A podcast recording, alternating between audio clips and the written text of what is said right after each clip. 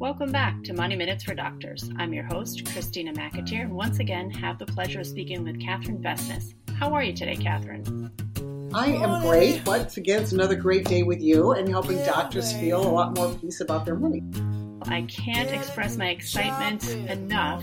I see here the topic now is female physicians, and obviously, being a female is a topic that's near and dear to my heart.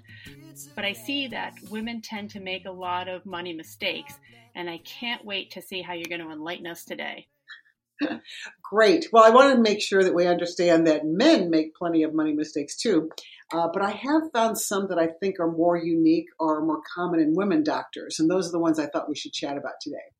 I love it. What have you got for us?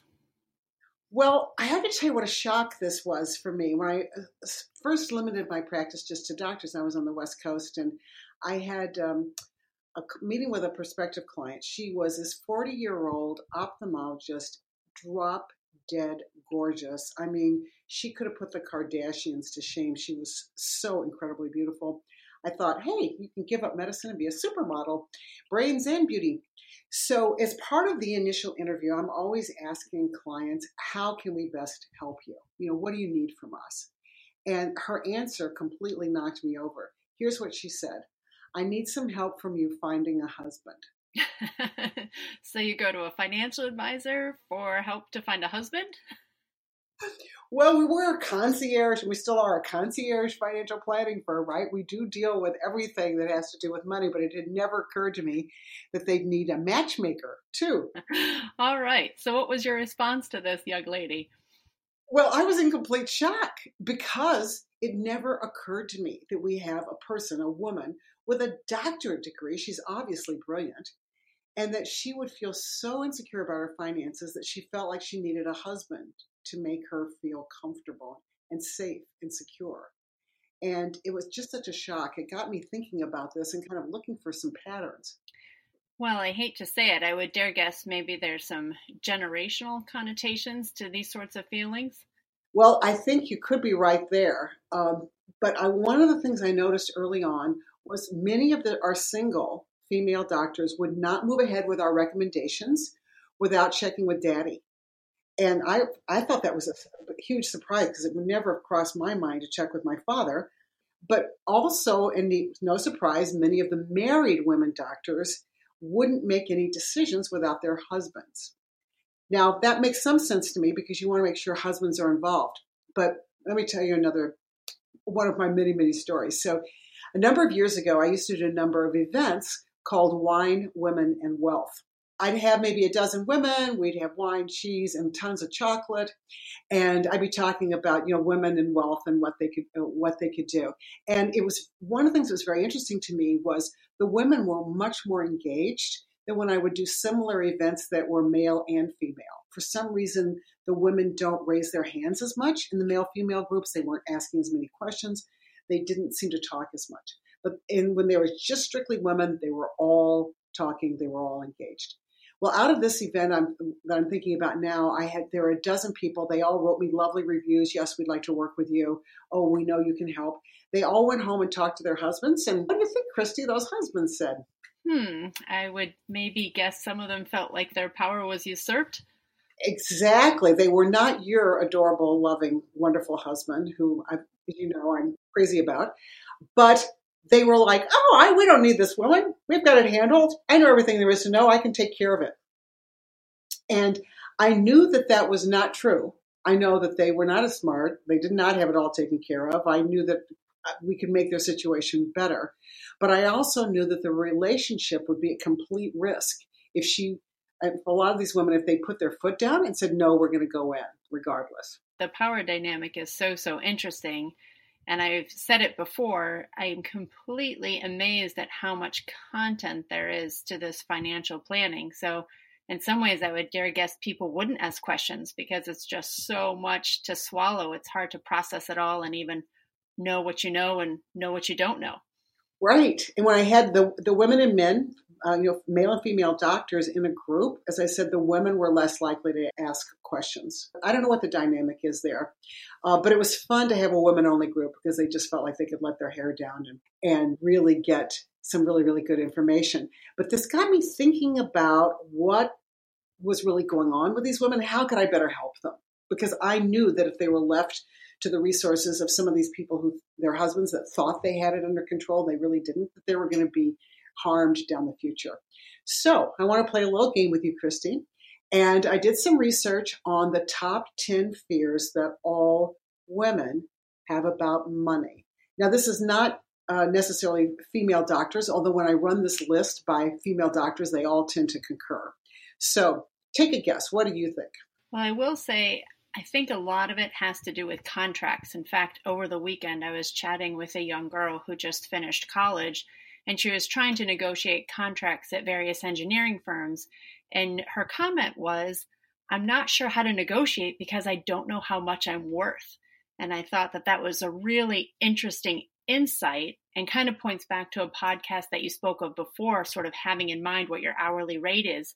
But exactly that, when you're new to the field and you don't know what kind of salaries your colleagues are generating, how do you figure out how much you're worth so that you can advocate successfully during contract negotiations? Oh, that's a really, really, really good point. Well, let me give you the answer and then some insights into that. If you've got access to some industry studies, they will actually list what the range of pay is for doctors in particular specialties uh, at certain stages in their career. You know, new people starting mm-hmm. out, more seasoned physicians.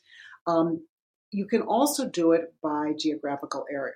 area. If you don't have access to this uh, industry specific, you can go online and use salary.com or glassdoor.com and type in emergency med physicians in Rhode Island. And Christy, you will see there um, a bell shaped curve on where the salaries ranges are. So any female doctor that's looking for a new job, that's a place to start because you really kind of need to know what the going rate is. That's great because I will be honest, I've been an ER doc for many years now, and this is the first time I'm hearing of these resources. No. Oh my gosh. No, no, no. It's really, really important. And I did this research for a doctor who was moving to um, Atlanta, and I got him $100,000 more over six years. So, particularly when you're offered something that's way lower than what the going rate is, you can very uh, calmly present the research to them. It's, you know, it seems very unbiased and it's a way of kind of getting you up to where you need to be. Well, I think that's great. I feel like that's information that is a must know before you enter any contract negotiations. I would be curious to think about how recruiters weigh into that equation. However, I know that's not the topic for today, so I'll do my best not to distract you.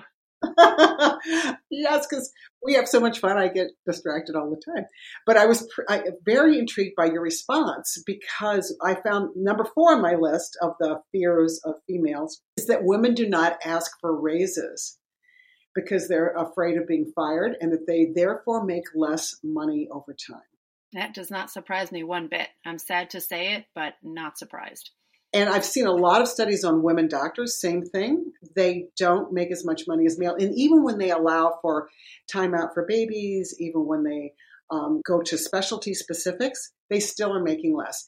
And I honestly found this is true in my own practice. The men were much more likely to get into negotiations, sometimes even pretty hardball negotiations. The women were more likely to say, Oh, thank you very much for the offer. Where do I sign?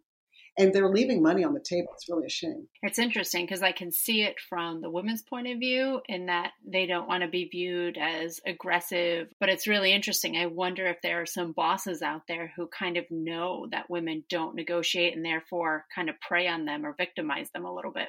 I don't have any way of proving that, but I've often wondered if that's not the case.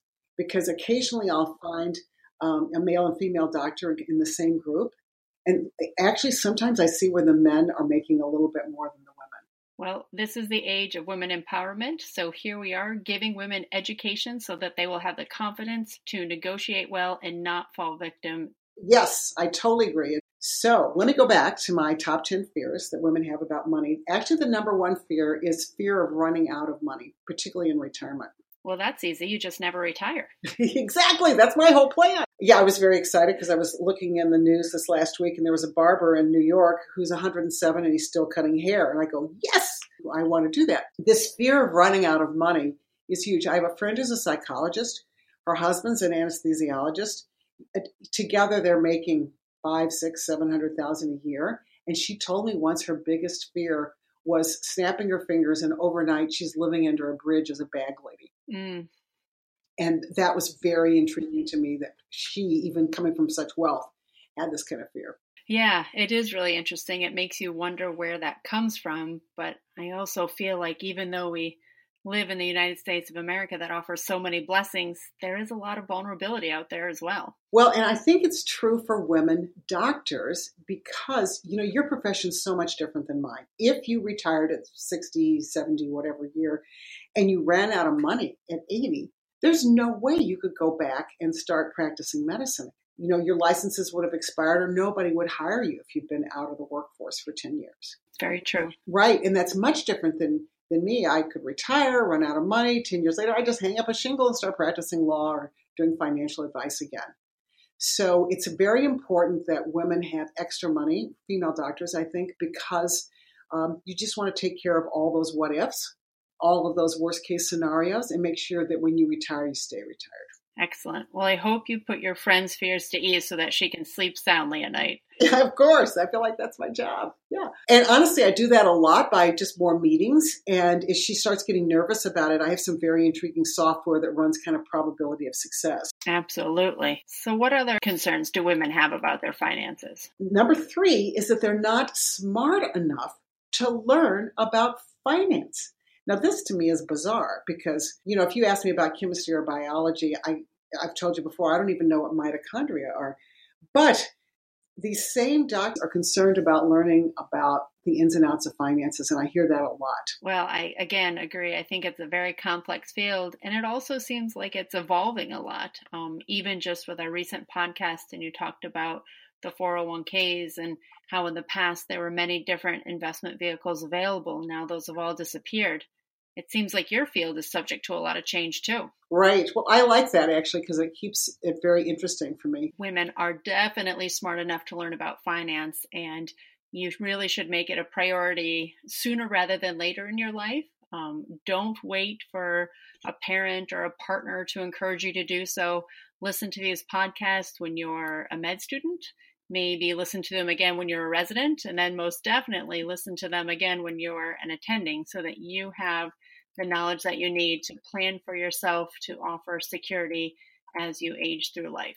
I can say amen and amen. One of my messages take charge of your own finances. You'll you'll see as we get into some of the other concerns, a lot of the women have let somebody else usurp that power over them and that other their partner may be a spender or they're just clueless about things and they really become a victim then of somebody mishandling their finances and i hate to see that. Well i see your next one here is fear of falling victim to financial scams and and that makes me worry as well because i think the common attitude in society is that physicians are very well off and therefore are potentially a target of scams would you say that that's possibly true? Um, I don't know about scams, but I have seen doctors the target of our alternative investments.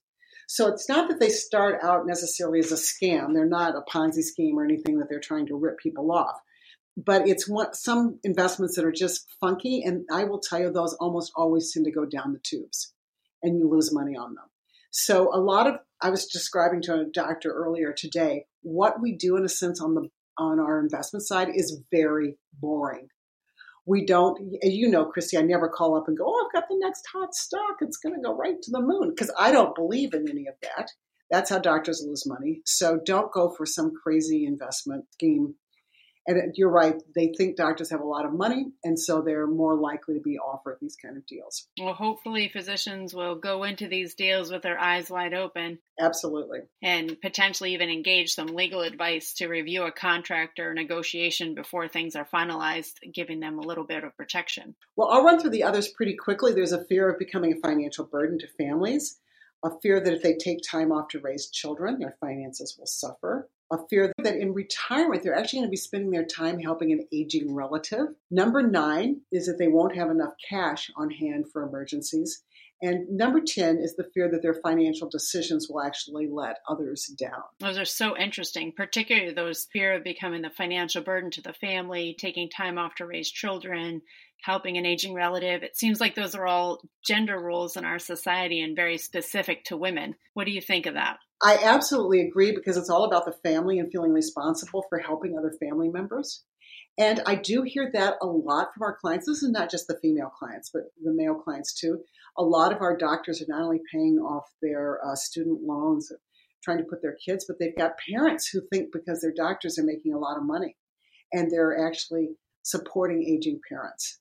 And that's really hard. They really are sandwiched between those two generations then. I can only imagine just having the slight knowledge I do of what nursing home or long term care costs Wow. Yes, I actually happen to know quite a bit about that because uh, my darling husband that you've met, his mother is 91 and she's in like a senior living facility. It's not assisted living, it's a, it's independent living. It is shocking what independent living is. It's like 7,000 a month for a very modest apartment.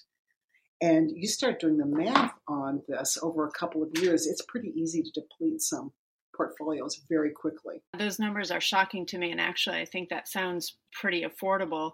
And when you think back to the kinds of salaries that a 90 year old would have made, it just is really unfathomable to me how they could have possibly saved enough to pay for that in this day and age. Right. And then it begs the question what will it be when we get to be the 90 year olds? a scary thought for so many reasons.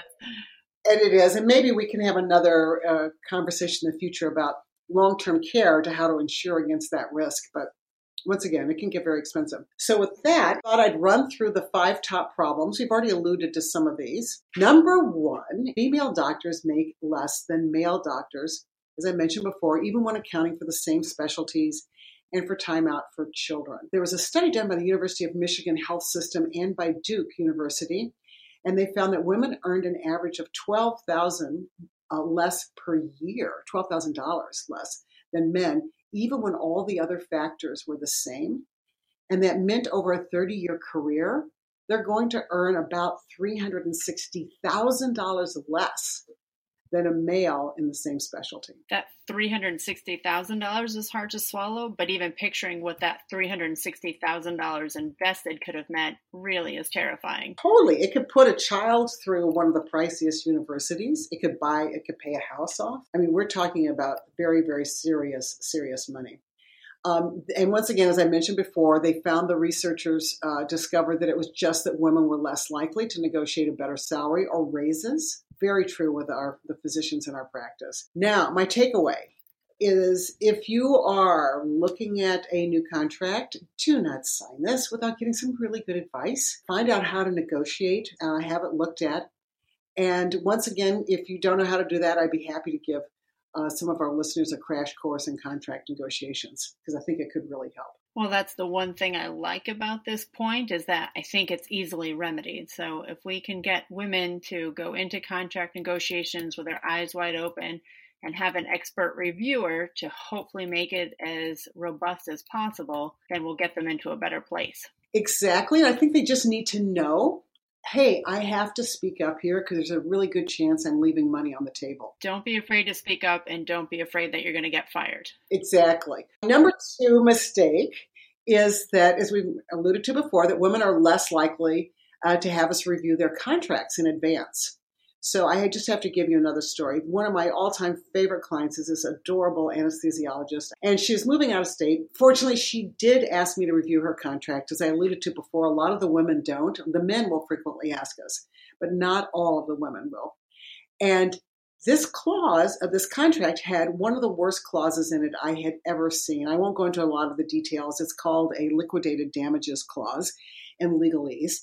And what it means was if she violated this contract, and it was going to be really easy to violate it because this contract was written totally in favor of the employer. So it's going to be very easy for her to violate it um, unknowingly. And if she did violate the contract, she was going to owe him $850,000. Well, I'm glad that you were there for it. So I like this story a lot. I think that women sometimes will be a bit naive and just assume that people are looking out for their best interest and that may or may not be the case. So you do have to have your contracts reviewed and, and make sure that you're not getting into a rocky road because it will cost you and you may have to pay for a very long time. I figured it was going to take her four years and all of her take home pay to cover this if she did the, what I thought was very likely. So um, I wasn't sure she was going to believe me, which is kind of crazy because how many years I've been practicing law. But no problem. I brought in another attorney who's really, really good at doing the negotiations. And thank goodness I felt like she dodged a bullet. She ended up um, discovering in this negotiation process that that future employer was not going to budge. And honestly, I could tell a lot about his character just reading how horribly uh, this contract was written.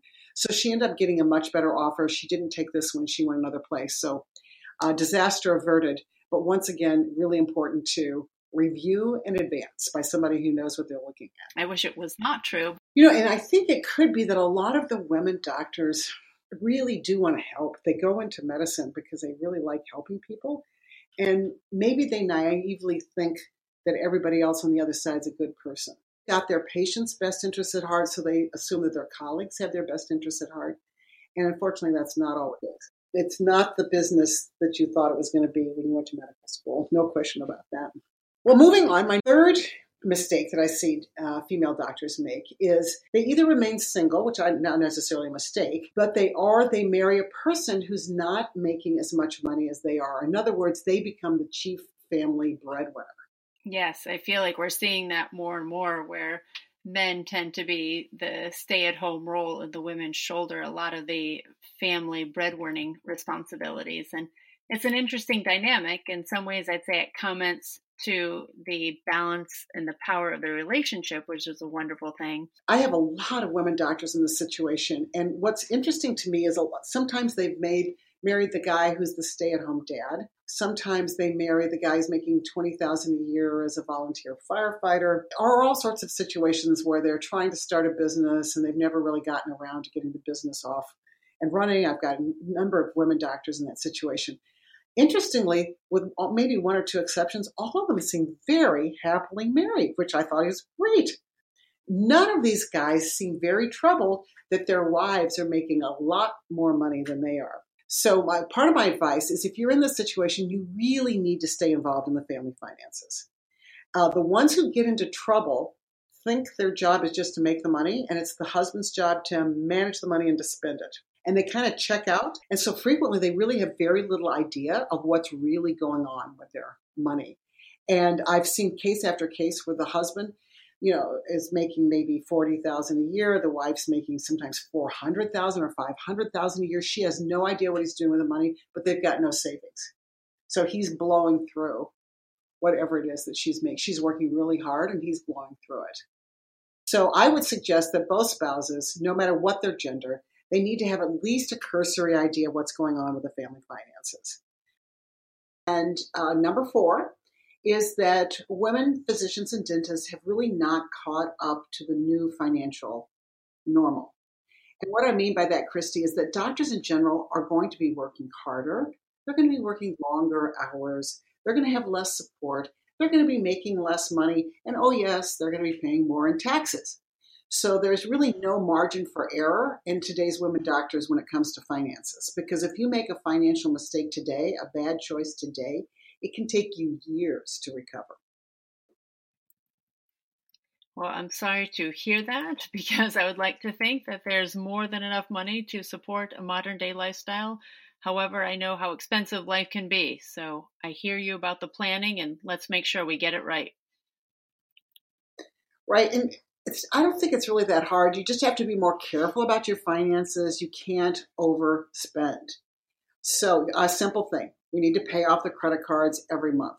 When I see a client that's got, carrying uh, credit card balances, then I, that's telling me they're living beyond their means because they had to go to credit cards instead of an emergency fund uh, for whatever it is that were those monthly expenses.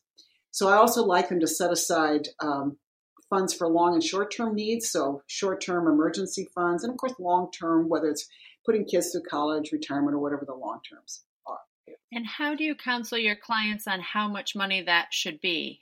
Is that really relevant to what their budget is? Do you have a set amount that you find is helpful to to have a goal? How do you counsel clients for those types of savings?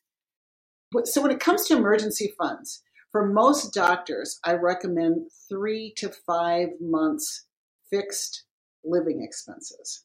You know, by that I mean mortgage payments, student loans. It is not um, trips. It is not new clothes. Uh, it's not you know it's not vacations. It is just fixed living expenses. It wouldn't even be savings because if you're in some crisis, you'd probably stop your savings. And the reason I can say that for doctors is there's such a demand for your services that if you lost your job today, you'd have another one in six weeks. Now it may not be in the location you desire, but it's you're going to have another you're going to have another job. So we need enough um, emergency fund to kind of get you through that time period. But then I always turn to the clients and say, what does your gut say? What do you need to sleep at night? If you need more than that, then we need more than that. Excellent. I think that's a good approach because oftentimes when you're coming out of residency, you don't have the financial means to have a savings account. So now to start think about building that money and how much it should be and what you could be doing with it are sometimes thoughtful questions that need to be answered. So, thank you for that guidance. So, I think before you go out and spend something, whatever it is, whether it's a new bicycle or a $5,000 vacation to the Caribbean this winter, I'd be thinking about it. I'm not saying don't go on these vacations. I'm just saying think about what it costs you because it doesn't just cost you today, it's going to cost you in the future. So if you spent 5000 this year to go to Puerto Rico. Um, wonderful, you got some fun in the sun. But if you had invested that money instead and saved it, 40 years from now, you'd have an extra $40,000, which is going to buy you a whole lot more than a trip to Puerto Rico. So keep in mind, yes, I want you to enjoy your life today. Don't get me wrong. I really want people to, to enjoy that. But I think we have to balance that with saving for emergencies and for the future. Maybe the stress release instead of a vacation could be a little bit smaller expenditure and therefore you get the benefit of the pleasure and the enjoyment and can take a step back and feel satisfied about the hard work that you've put in but at the same time maybe it doesn't cost you significantly down the road. I think that's a great way to frame it up because a lot of times our level of enjoyment does not track with the dollars that we're spending. Or if you can keep in mind something we had in a previous podcast about what are you worth per hour you know, so for a lot of our emergency med doctors, they might be worth about $200 an hour. So you have to think it's a dollar per hour trade in what you're purchasing. Is it really worth, you're buying a $200 handbag, let's just say, is it really worth an hour of your life to buy that handbag? Maybe it is, or maybe it's not. Or let me give you another example. I've got this adorable couple, lovely. You can tell I really love my clients. Rest assured, Catherine, we love you right back. Thank you. I love that. So anyway, this lovely, wonderful couple, uh, for about three or four years in a row, they were taking their kids, their three kids, and they're going to see their parents um, in Italy every summer for a couple of weeks. Now, this was lovely. I've taken my kids to see their grandparents in Greece, so I know how much fun that is, but I also know how expensive it is. And at the very least, this was like twelve or fifteen thousand dollars, which for some doctors that's no big deal. But for this particular couple, it meant no savings for the entire year. Now, I believe in investing in experiences. Don't get me wrong. I, I, really think that's very important. But I'm saying, do we have to go to Italy every year? Could this year maybe take the kids camping? You know, something cheap, but a different experience, but another great experience just to be with your kids. So think about those lattes and clothes and other things that you're that you're buying and if you track it for a month, you'd be surprised at how much you're actually spending. And then think about what are less painful ways that you could cut back but still have the same level of enjoyment. Wonderful advice. And of course, if you don't know where the money's going, then you can't take responsibility for it and certainly can't change it. So, knowing where your dollars are going and having a budget, and then, of course, being able to stick to that budget may sound simplistic, um, but it can be hard to do must be done, though. Agreed. So, moving on, if I may, um, to number five women doctors, I should say some women doctors, not all, but they tend to trust their colleagues or online pundits more than a qualified professional. Okay, so a couple of months ago, I'm going to call her Dr. Ann. And she came to me, she goes, Catherine, Catherine, what can we do to get some passive income? And I looked at her, Christy, and I was completely shocked. And the reason I was shocked was we've been working together for six straight years. All we had been doing during this time was investment strategies that were going to create passive income for Anne in retirement. And so I'm looking at her kind of dumbfounded, thinking, what the heck did I do wrong that Anne did not realize this had been my strategy for her from the beginning? So I started uh, digging, and it turns out that Anne had been busy doing her online homework and her research uh, with Doc Mom groups and particularly Doc Mom finance groups. So, Christy, I don't know if you're familiar with some of these. Yep, there certainly is a lot out there, and and is that it's good advice. However, the problem is is that you never really know the source, so it can be hard to know what to trust. Totally, and you know how it is when your patients come to you and they've been doing their research with on drquack.com or Dr. Google, and they feel like they know everything about their medical problem, and they come and tell you what the problem is and what kind of medications they need what they need to do. I'm sure this happens to you all the time. sure. And who doesn't like their expertise being sought out when you're only going to be told how to manage the situation? exactly. So, of course, you are the expert. You know dozens and dozens of things that this patient doesn't know. And you have to spend a lot of your time unwinding the bad information the patients are getting from online. Well, the same thing happens to us in the financial services industry um, and uh, first of all, I want to make it very clear I'm all in favor of doctors doing research because I've always felt that a better educated client is a better client. I really want them to get educated. But you pointed up something that is very, very important. Most of these doctors haven't considered that the bloggers out there, they're not licensed, they're not regulated, they're not educated in this field. They've never had private clients. There's no one overseeing them.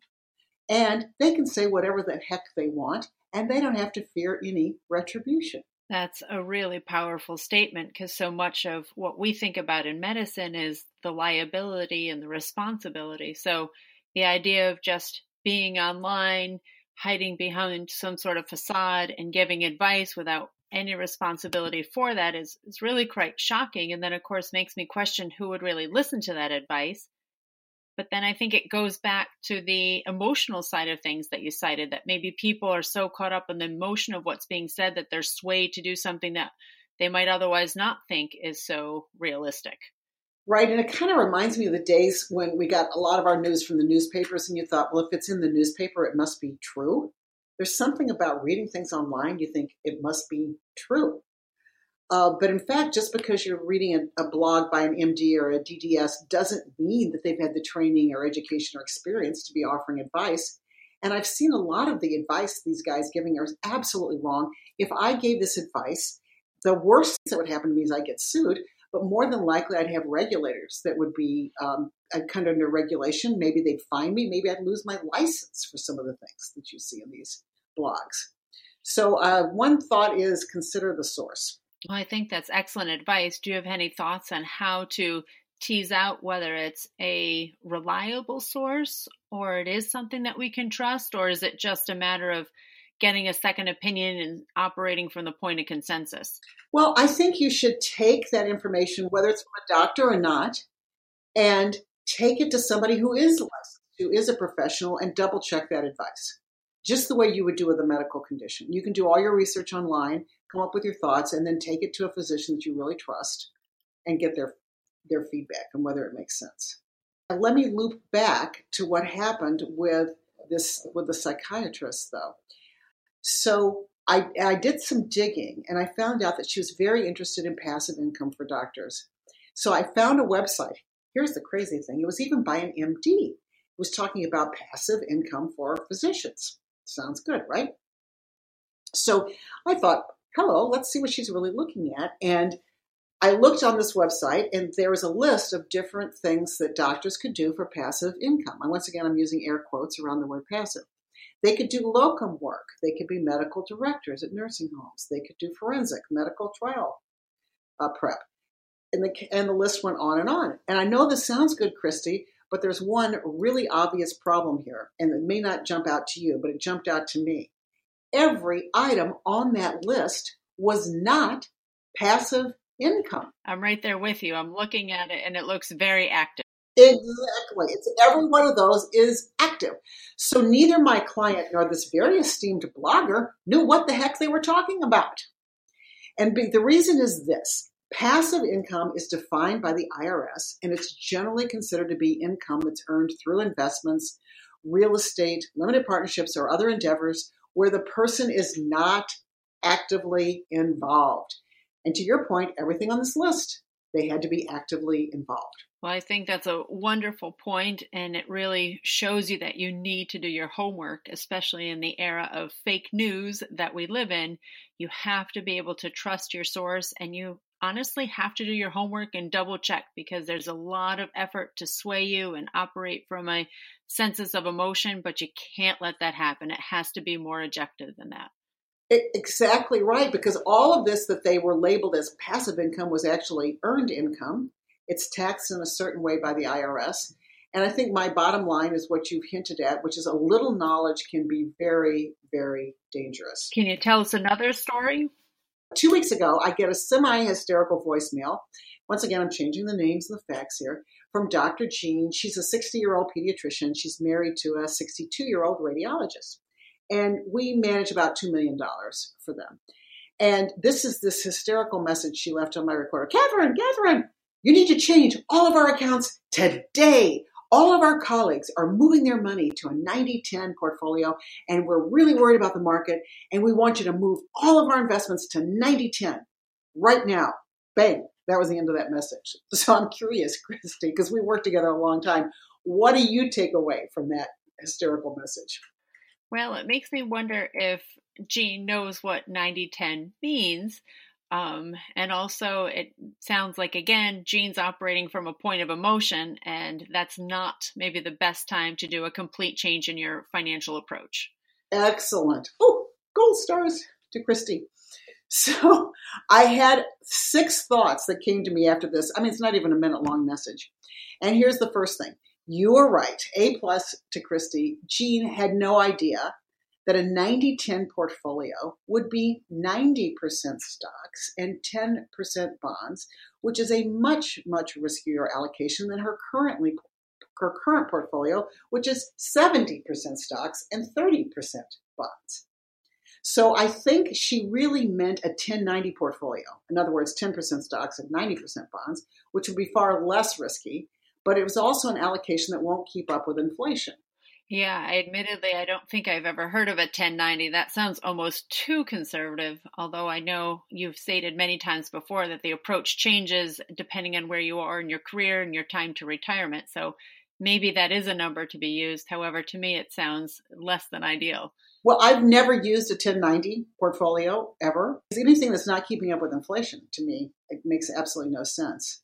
But just in case our listeners are wondering, whenever you're talking about a stock to bond ratio, the stock number is always first. So you can use this little bit of trivia to go out and impress your colleagues. So the second thing that came to me was Jean had probably misunderstood what her colleagues were actually doing. Uh, if the colleagues were worried about the market, then they wouldn't be moving from a 70 30 to a 90 10 because that would be increasing their risk, not decreasing it, the third thought was hello, Jean's colleagues are getting really bad advice from their advisors, or no advice at all. Uh, number four, Jean's colleagues are probably in an entirely different situation than where Jean's at. So, what's appropriate for them may be a disaster for her. And number five, I'd be crazy for me to ex- execute her instructions the way she said, because I would be giving her something that would be far outside what I think she wanted and what she really needed and what would be safe. And the final thing was I needed to have an urgent call with her as soon as possible to straighten this out and make sure that her concerns and her needs are being met. Well, I like the fact that she had to call you to take action. In some way, it seems that it operates as a little bit of a check and balance. So while there may be and pull to act and change things, I like the fact that you get to interject and, and offer a moment of clarity and reflection to hopefully prevent someone from making some catastrophic changes. You know, you've really hit upon um, something that I feel describes our role, and it is like being um, a barrier between really between a client and really bad mistake. Well, we're glad you're there.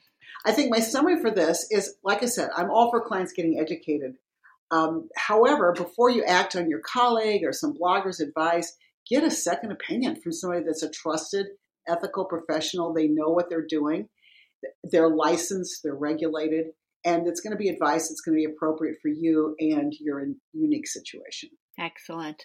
And I just want to echo the sentiment that we highlighted much earlier in the podcast, but just to remind physicians and particularly women physicians that you have the opportunity to take responsibility for your finances. Don't step away from this responsibility. You really have to champion this as it means so much, not only for your own financial health and stress level, but really will have far reaching implications for your family as well. So champion this and, and be successful with it. Don't leave this up to someone else to manage for you. I want to say amen and amen to that. If you are smart enough to earn this money, which you certainly are, you worked really hard for it, you're smart enough to protect it and take good care of it and as much of it as you possibly can. Once again, you're smart, you wouldn't have this degree if you didn't. You can make a lot of money. If you're smart enough to make this kind of money, you're smart enough to protect it and keep it. Number two, be careful with what your colleagues are doing, what the bloggers are telling you. Get your education, but double check it with somebody who is licensed.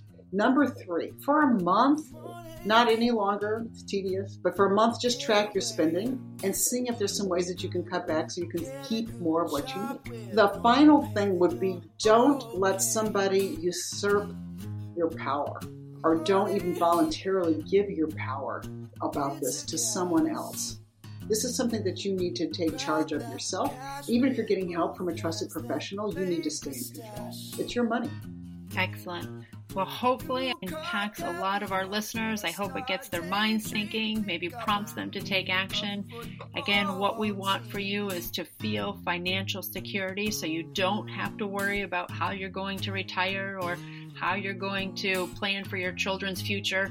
There is a way to accomplish all that, but take action early, be diligent, be responsible, and use a trusted advisor. How's that sound, Catherine?